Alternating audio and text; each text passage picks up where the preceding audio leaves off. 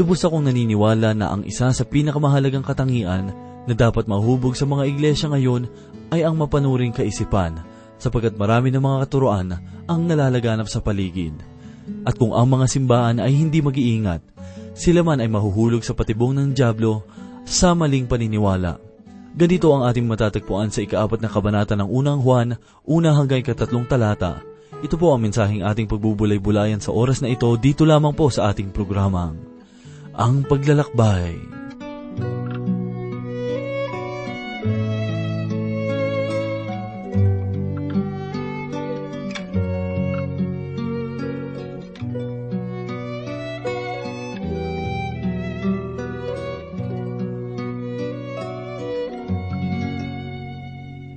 Sa oras ng kalungkutan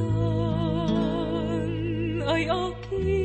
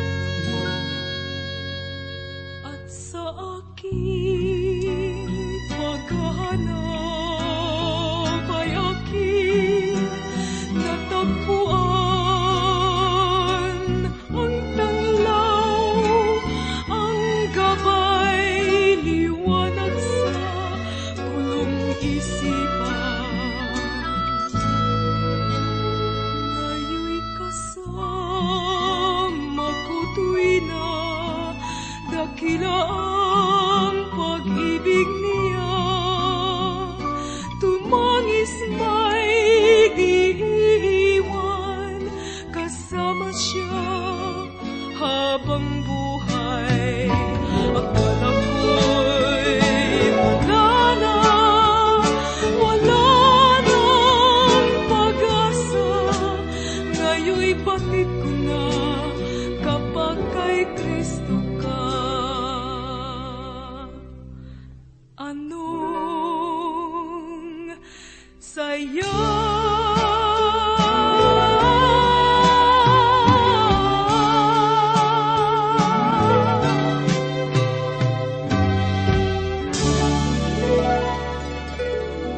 mapagpalang araw po muli ang sumainyo mga kaibigan.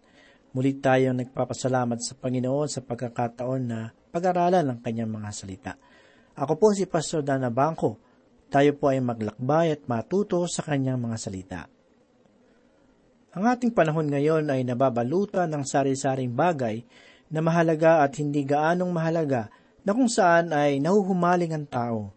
Hindi lamang ito tumutukoy sa mga bagay, maging sa buhay pananampalataya ng isang tao, ay tila kanya na rin itong ikinalilito kung ano nga ba ang dapat at hindi dapat samahan na grupo ng mga tao upang lumago sa espiritual. Kung nais ninyo itong malaman ay sama-sama nating suriin kung ano nga ba ang dapat nating maging pamantayan sa pag-anib o pagsama sa isang samahan na maaaring makatulong sa paglago nating espiritual. Ang ating pong pagbubulay ngayon ay hahanguin sa ikaapat na kabanata ng unang sulat ni Apostol Juan mula una hanggang ikatlong talata. Basahin po natin ang ipinahayag ni Apostol Juan sa una at ikalawang talata. Dito'y nakikilala ninyo ang Espiritu ng Diyos, ang bawat Espiritong nagpapahayag, ang bawat Espiritong nagpapahayag na si Yesu Kristo ay naparito sa laman ay sa Diyos, at ang bawat Espiritong hindi ipinapahayag si Jesus ay hindi sa Diyos. Ito ang Espiritu ng Antikristo na inyong narinig na darating at ngayon ay nasa sanlibutan na. Nais kong talakayin natin muli ang aklat ni Apostol Juan. Si Apostol Juan ay maituturing na isa sa mga malapit sa ating Panginoong Heso Kristo. Noong nabubuhay pa ang ating Panginoon ay nasaksihan niya ang mga himala na ginawa nito. Isa na rito ay ang pagpapagaling ng isang taong bulag. Ayon sa banal na kasulatan, ang taong ito ay ipinanganak ng bulag. Sa aking palagay, ay isa na ito sa mga nakakatakot na kapansanan. Ang hindi makita ang paglubog ng araw, ang mukha ng isang sanggol o ng iyong iniibig. Gayunman ang lalaking ito ay nabuhay halos sa kanyang buong buhay sa isang madilim na kalagayan. Ang lalaking ito tila ay pinahihiwatig sa banal na kasulatan na mayroong mahirap na pamumuhay. Tila ang kanyang kapanganakan ay nakapanlulumo. Marahil ay sinasabi ng ilan na mabuti pa ay hindi na lamang siya ipinanganak. Gayunman ay nakita natin sa banal na kasulatan kung ano ang naramdaman ni Yeso Kristo para sa taong ito. Sinabi ni Yeso Kristo sa kanyang mga alagad na pinahintulutan ng Diyos ang kanyang kalagayan upang siya ay maluwalhati sa pamamagitan niya. Ang lalaking ito ay hindi makahanap ng ikabubuhay, kaya't ang binunga nito ay ang kanyang panghihingi ng limos. Ito ay isang kaawa-awang kalagayan, hindi siya isang mayaman at tunay na ito ay isang larawan ng kahirapan. Nang dumaan si Yeso Kristo sa kanyang harapan, ay isang dakilang pagbabago ang naganap sa kanyang buhay. Una siyang pinagaling ni Yeso Kristo sa kanyang pisikal na karamdamahan. Marahil ang putik at laway ng Panginoon ay nagdulot ng pangangati sa kanyang mga mata. Matapos na pagalingin ng bulag na lalaki sa kanyang kapansanan, ay nagsimula si Yeso Kristo na ipakilala ang kanyang sarili kung sino talaga siya. Ang makakita sa kanyang mga mata ay hindi naging sapat kailangan din nating marating ang kalagayan na kung saan ay makita natin ang espiritual na katotohanan. Ito ang ginawa rito ng ating Panginoong Heso Kristo. Nang ang bulag na lalaki ay tanungin kung sino ang nagpagaling sa kanya, ang tanging nalalaman niya ay isa itong lalaki na nagngangalang Heso Kristo. Sa ating kasalukuyang panahon, ang tanging alam ng mga tao ay nagiging matatag ang mga mananampalataya dahil sa isang tao na nagngangalang Jesus. Ang ating pagsambit sa pangalan ni Jesus o magkaroon ng kaunting kaalaman tungkol sa Kanya ay hindi kailanman magdudulot sa atin ng kaligtasan. Ito ay malait na kaalaman lamang, subalit ito rin ang unang hakbang sa kaligtasan. Sa pagkakataong ito ay dumako tayo sa isang mahirap talakaying bahagi ng banal na kasulatan – ang ikaapat na kabanata ng sulat ni Apostol Juan. Isa sa mga dahilan nito ay sapagkat tinalakay dito ang tungkol sa daigdig ng mga espiritu na wala ni isa sa atin ang may lubos na kaalaman. Ang ikalawang dahilan ay nasa nasasakupan tayo ng mga diablo. Bilang isang pastor, ay aking nararanasan na sa tuwing ako ay magpapahayag tungkol sa diablo, ay lagi siyang gumagawa ng mga balakid sa oras ng gawain.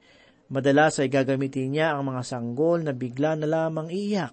Tunay na kamangha-mangha ang kanyang mga gawa. Isa itong mahalagang bahagi ng banal na kasulatan at mayroong ding panganib sa malalim na pangangaral nito. Sa unang anim na talata nitong ikaapat na kabanata ay nagbibigay babala si Apostol Juan laban sa mga bulaang tagapagturo at bulaang mga propeta. Ibinigay niya ang babalang ito habang nalalaman niya na ibinibigay na sa atin ang Espiritu ng Diyos at binigay sa atin ang pagbabasbas upang maunawaan natin ang mga bagay ukol sa Diyos. Basahin po natin ang ipinahayag ni Apostol Juan sa unang talata ng ikaapat na kabanata.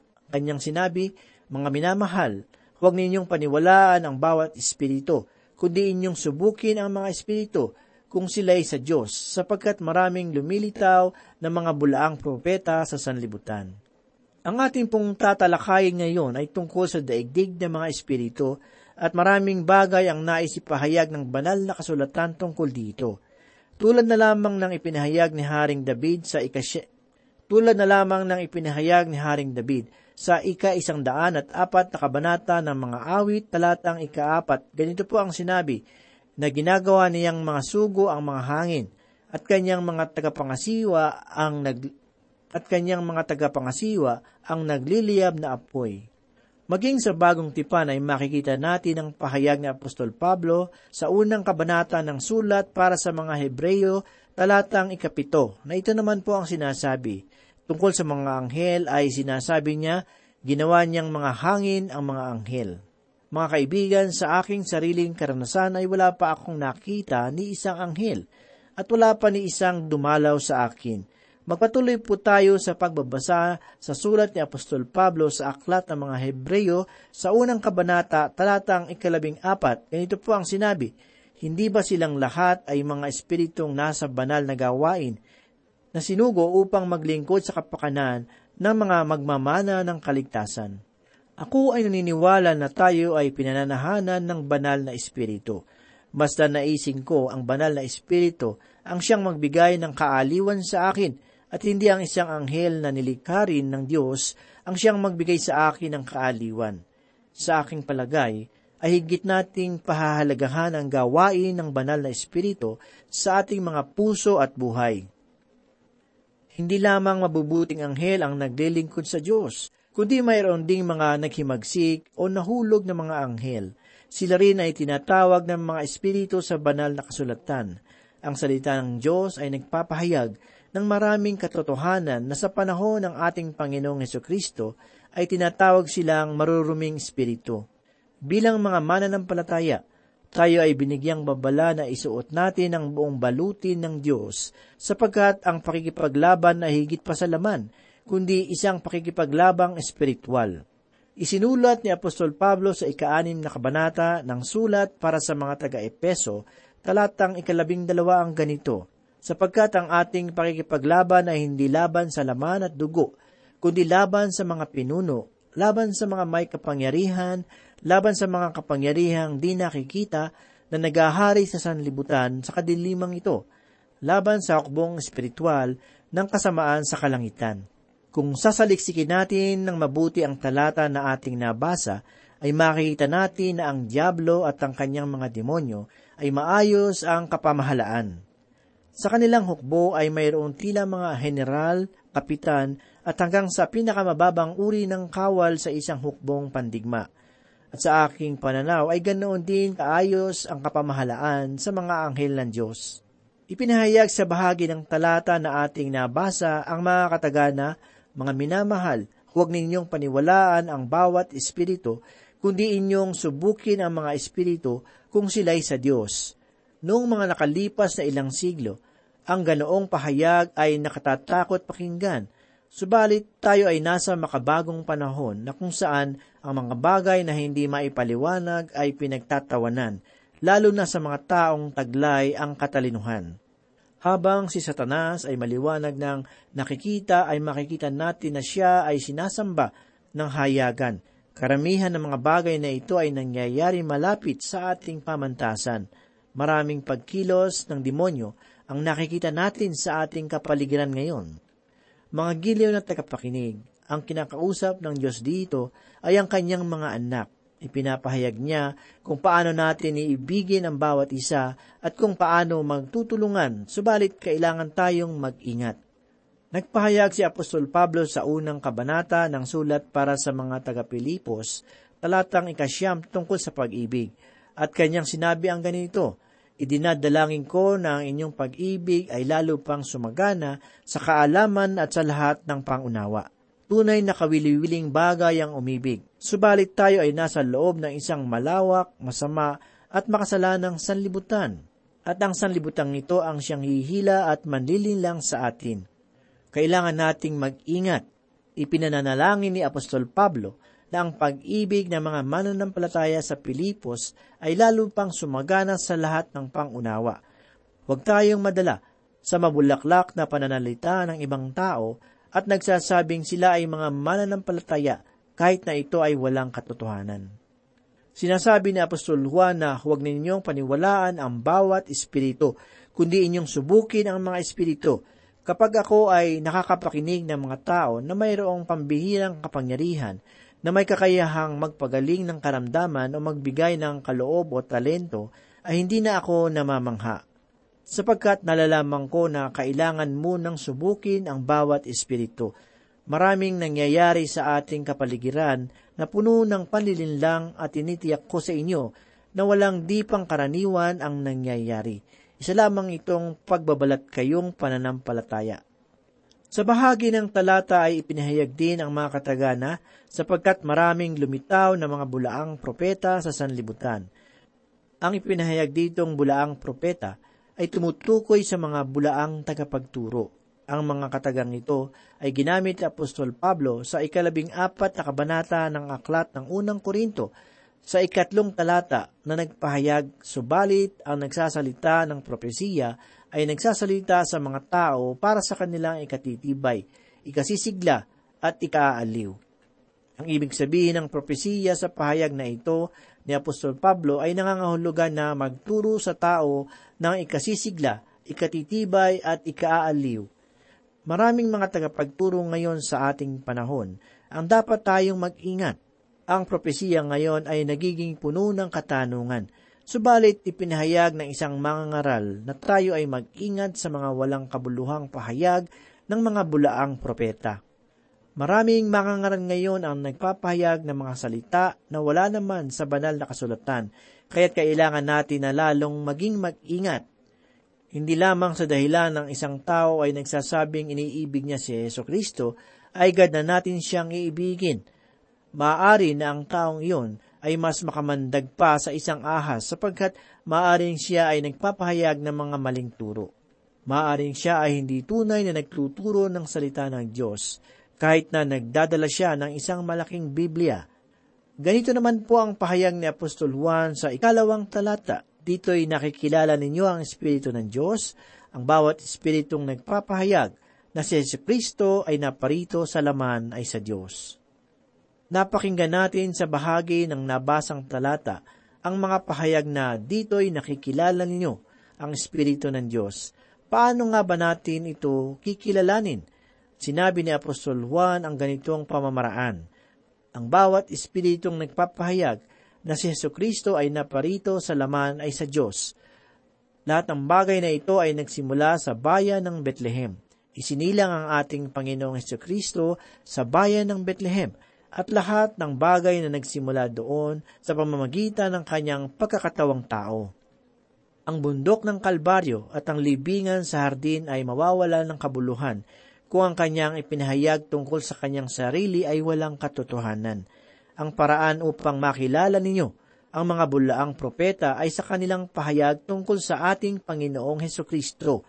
Kanilang itatakwil ang katotohanan na si Kristo ay isang Diyos kanilang ipapahayag kung gaano kadakila siya bilang isang kabataan at isang sanggol at ang mataas niyang kalagayan. Kanilang sasabihin na malawak ang kanyang kaalaman tungkol sa pananampalataya. Maaaring sabihin nila, maaaring sabihin nila na siya ay may higit na kaalaman tungkol sa Diyos kung ihahambing sa sinumang tao. Maaari silang magpahayag ng mabubuting bagay tungkol kay Heso Kristo Subalit subukan mo silang tanungin kung si Yeso Kristo ba ay Diyos na nagkatawang tao. Si Apostol Juan ay nagpahayag sa kanyang sulat tungkol sa salita. Sino ba ang salita? Siya ay Diyos at nilikha niya ang lahat ng bagay at siya ay nagkatawang tao. Saan? Doon sa lugar ng Bethlehem, siya ay nagkatawang tao. Kung hindi ninyo paniniwalaan ang katangian ng Diyos na siya ay nagkatawang tao, ay hindi rin ninyo paniniwalaan ang kanyang pagkabuhay sa krus sapagkat nakasalalay sa kanya ang lahat ng bagay sa panahong iyon. Sinusubukan ng mga bulaang propeta ang magpahayag ng mabubuting bagay tungkol sa pagiging tao ni Heso Kristo na maaaring makasira sa kanyang patotoo bilang isang tao at Diyos. Sa ganoong paraan, itinuturing si Heso Kristo bilang isang tao lamang ngayon – Subalit totoo ang kanyang pahayag na siya ay Diyos ng mga Diyos. Isa sa mga sinaunang pananaw ng mga bulaang mga ngaral ay nang bautismohan daw si Jesus ay nilukuban siya ng Kristo at nawala rin ng Kristo na lumukob sa kanya nang siya ay namatay sa bundok ng Kalbaryo. Subalit, hindi ito ang itinuturo ng banal na kasulatan. Ang ipinahayag ng banal na kasulatan tungkol kay Heso Kristo ay hindi lamang siya isang di pangkaraniwang sanggol at ang kanyang kamatayan sa krus ay hindi pangkaraniwang pangyayari. Siya ay nabuhay mula sa mga patay at nabuhay ng mayroong isang niluwalhating katawan. Alamin naman po natin ang ipinahayag ni Apostol Pablo sa ikaapat na kabanata ng Roma, talata 24. Ganito po ang sinasabi, na ibinigay sa kamatayan dahil sa ating mga pagsuway, at muling binuhay upang tayo'y ariing ganap. Isinulat din ni Propeta Isaiah sa ikasyam na kabanata talatang ikaanim ang ganito, sapagkat sa atin ay ipinanganak ang isang bata. Mga giliw na tagapakinig, ang sanggol ay isinilang, subalit ibinigay ang anak. Ang anak ay nagmula sa kawalan na mula pa noong wala pa ang mga nilikha. Ang kanyang pagiging tao ay nabuo sa loob ng sinapupunan ng isang dalaga. Nagmula siya sa isang sabsaban sa Bethlehem na kung saan ay mayroong ilang mga pastol at mago na pumaroon upang siya ay sambahin. Higit siya sa sinabi noong mga bulaang propeta na isa lamang siyang mahalagang bata. Siya ay mahalagang prinsipe ng kapayapaan na nagbigay ng kapayapaan sa pamamagitan ng pagbubo ng kanyang dugo sa krus at darating ang panahon na siya ay magbibigay ng kapayapaan dito sa sanlibutan na ating ginagalawan. Ang mahalagang bagay na dapat nating maunawaan na ito ay palatandaan para sa isang tao kung siya ba ay isang bulaang mangangaral o hindi. Saliksikin natin ang isang tao ukol sa kanyang paniniwala kay Heso Kristo at iyon ay napakahalaga. Sa ikatlong talata ay ito naman po ang pahayag ni Apostol Juan, at ang bawat espiritong hindi ipinapahayag si Jesus ay hindi sa Diyos. Ito ang espiritu ng Antikristo na inyong narinig na darating at ngayon nasa sanlibutan na. Ito ang ikatlong pagkakataon na ipinahayag ni Apostol Juan ang tungkol sa Antikristo. Si Apostol Juan lamang ang tanging manunulat na nagpahayag tungkol sa kanya. Sa ikalawang kabanata ng kanyang unang sulat, talatang ikwalo, ay kanyang sinabi, mga anak, huling oras na, gaya ng inyong narinig na darating ang Antikristo. Kahit ngayon ay lumitaw na ang maraming Antikristo, kaya nalalaman nating huling oras na. At muli ay nakita natin ito sa ikadalawamput dalawang talata sa pareho ding kabanata na nagsabi, Sino ang sinungaling, kundi ang nagkakaila na si Jesus ay siyang Kristo. Ito ang Antikristo, ang nagkakaila sa Ama at sa Anak. Sa nabasa natin sa ikalawang kabanata ng sulat ni Apostol Juan, ang salitang anti ay nangangahulugan ng dalawang bagay. Maaring ito ay laban o ito ay isang paggaya nito. Ito ang kaisipan na ipinapakita sa atin ng banal na kasulatan. Ipinahayag ng ating Panginoong Heso Kristo sa ikadalawamput apat na kabanata ng sulat ni Mateo talatang ikalima ang ganito, sapagkat marami ang darating sa aking pangalan na nagsasabi ako ang Kristo at ililigaw nila ang marami. Sa ibang salita, siya ay kanilang gagayahin, kung gayon ang Antikristo ay ginagamit bilang paggaya kay Heso Kristo. Ang ikalawa naming paliwanag dito ay laban ang Antikristo kay Heso Kristo. Ang ikalabing tatlong kabanata ng Aklat ng Pahayag ay nagpakita ng dalawang uri ng halimaw na lilitaw sa mga huling panahon. Ang unang halimaw ay lilitaw bilang isang dakilang pinunong politikal at ang ikalawa naman ay pinunong pangrelihiyon na tatawaging bulaang propeta. Mayroong paparating na dakilang pinunong pangrelihiyon at lahat ng relihiyon ay masasakop ng kanyang pamumuno. Sa ikalawang kabanata ng unang sulat ni Apostol Juan, talatang ikalabing walo, ay nagpahayag na, mga anak, huling oras na, gaya ng inyong narinig na darating na Antikristo. Kahit ngayon ay lumitaw na ang maraming Antikristo, kaya nalalaman nating huling oras na. At tunay na marami nang lumilitaw na tulad nila sa ating makabagong panahon – Subalit, hindi pa sila ang Antikristo. Sila ay mga bulaang tagapagturo na inilalapid ang ating sanlibutan. Sa panahong iyon, nalilitaw ang isa na tatawaging Antikristo. Pinapahayag din ni Apostol Juan na ang ating pag-ibig ay kailangang lakipan ng pagsubok at kaalaman. Tunay na kailangan nating ibigin ang kapwa mananampalataya. Subalit, kailangan nating tiyakin na ang mga tinatawag na mananampalataya ay hindi mga bulaang tagapagturo. Kailangan subukin natin ang bawat espiritu sapagkat mayroong mga bulaang propeta na nagtuturo sa ating paligid ng mga bulaang aral. Maraming bagay ang nangyayari sa ating paligid ngayon.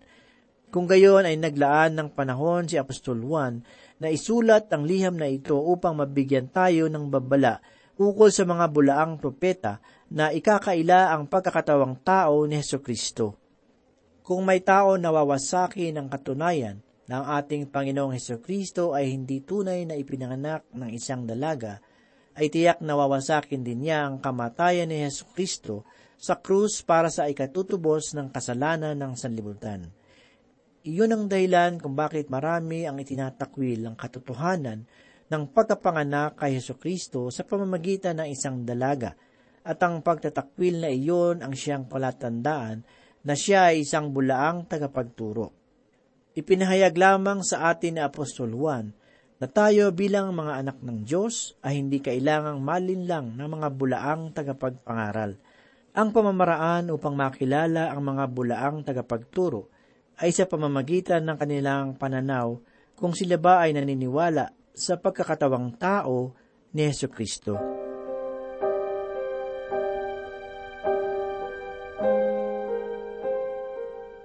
Tayo po ay manalangin. Muli po kami nagpapasalamat at nagpupuri Panginoon sa iyong banal na salita. Muli ito po ay naging instrumento upang ang aming kaluluwa ay makakain ng iyong salita. At ito po ay nagbibigay ng pagpapatibay ng aming pananampalataya sa iyo. Muli, tulungan mo po kami na sumunod sa iyong mga salita at maging buhay na patotoo sa aming kapwa. Ito po ang aming samot dalangin sa pangalan ni Jesus. Amen.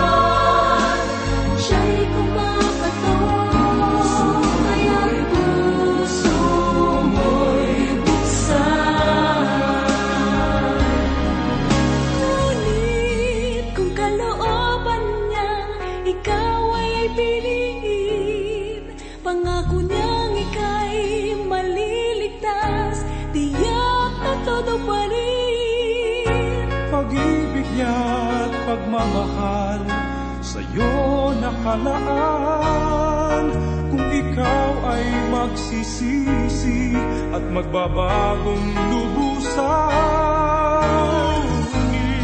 Kung minsan ang puso ay parang bato hindi marunong umunawa at laging gulong-gulo.